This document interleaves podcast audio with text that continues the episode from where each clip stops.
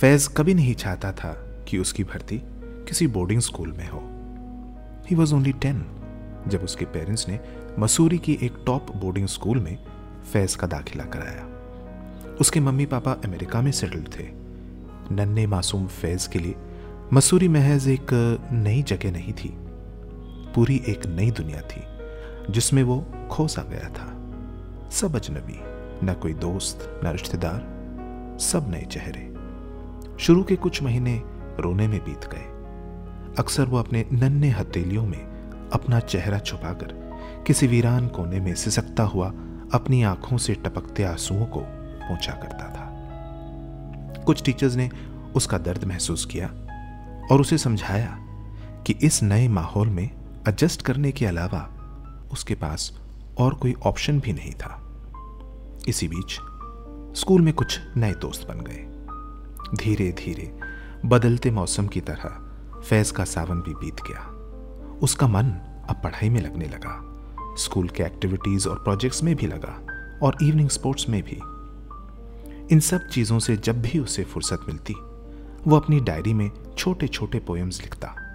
कभी इंग्लिश में तो कभी हिंदी में। इन पोएम्स में वो अपनी दिल की बात कहता, अपने जज्बातों को सुनहरे अल्फाजों में पिरो के राइमिंग स्कीम लगाकर अपनी ही पोएटिक दुनिया में कहीं खो जाता।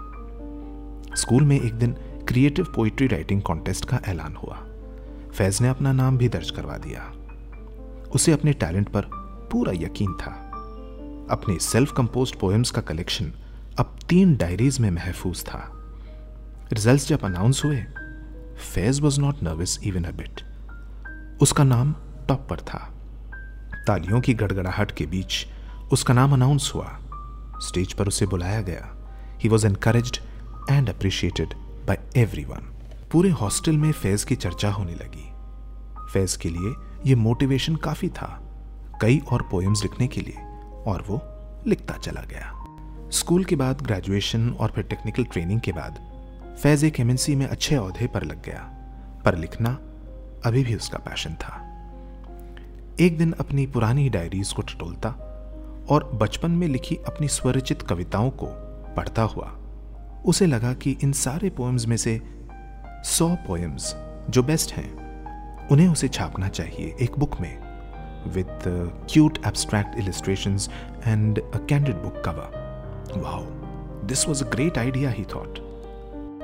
Faiz कुछ पब्लिशर्स से मिला किंतु किसी ने ज़्यादा इंटरेस्ट नहीं दिखाया क्योंकि फैज कोई एस्टैब्लिश्ड या पॉपुलर पोएट नहीं था जिसके महज नाम से ही उसके बुक्स बिके।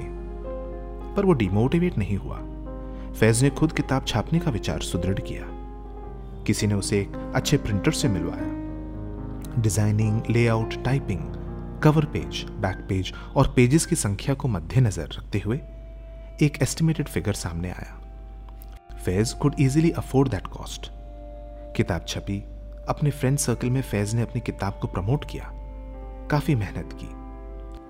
आज भी 900 सौ अनसोल्ड कॉपीज को देखकर फैज निराश नहीं होता। उसे खुशी इस बात की है that he turn his idea into a practical possibility plus now he can proudly claim that he has publish his own book of original poems and not to forget the people who bought his book actually loved reading his short poems which over the were a mixed bag of emotions observations and his perspective of life and people और हाँ बदलते मौसम, बदलते लोग और बदलते रिश्तों के बारे में काफ़ी कुछ लिखा था फैज़ ने अपनी किताब में, जिसका टाइटल था तन्हाई।